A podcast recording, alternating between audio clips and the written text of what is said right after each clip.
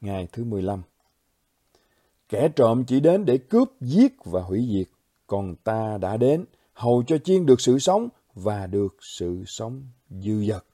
Tin lành Giang đoạn 10 câu 10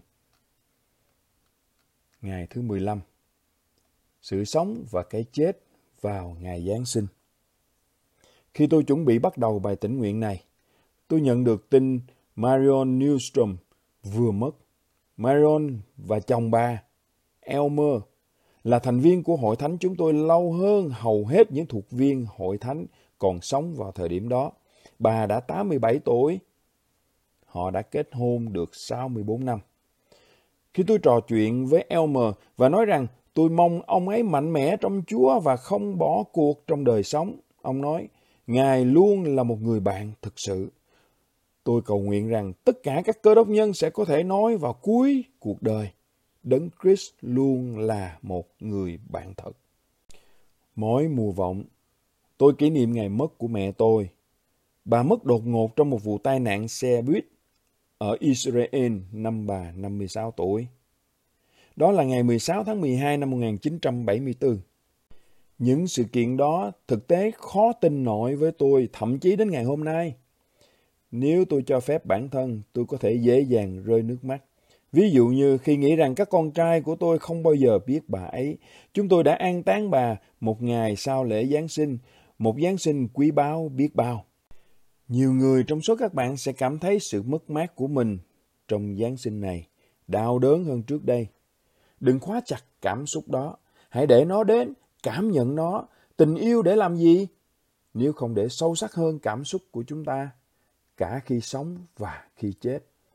Nhưng bạn đừng cay đắng cây đắng sẽ gây ra sự tự hủy hoại kinh khiếp. Chúa Giêsu đã đến vào ngày Giáng sinh để chúng ta có sự sống đời đời. Ta đã đến hầu cho chiên được sự sống và được sự sống dư dật theo tin lành Giang đoạn 10 câu 10. Elma và Marion đã thảo luận về nơi họ sẽ sống những năm cuối đời. Elma nói, Marion và tôi đã đồng ý rằng ngôi nhà cuối cùng của chúng tôi là ở với Chúa. Bạn có cảm thấy bồn chồn khi ở nhà? Tôi có một gia đình để về trong ngày lễ. Cảm giác thật tuyệt. Tôi nghĩ lý do chính khiến tôi cảm thấy dễ chịu là họ và tôi đều được định sẵn trong sâu thẳm con người chúng ta cho lần cuối cùng trở về nhà.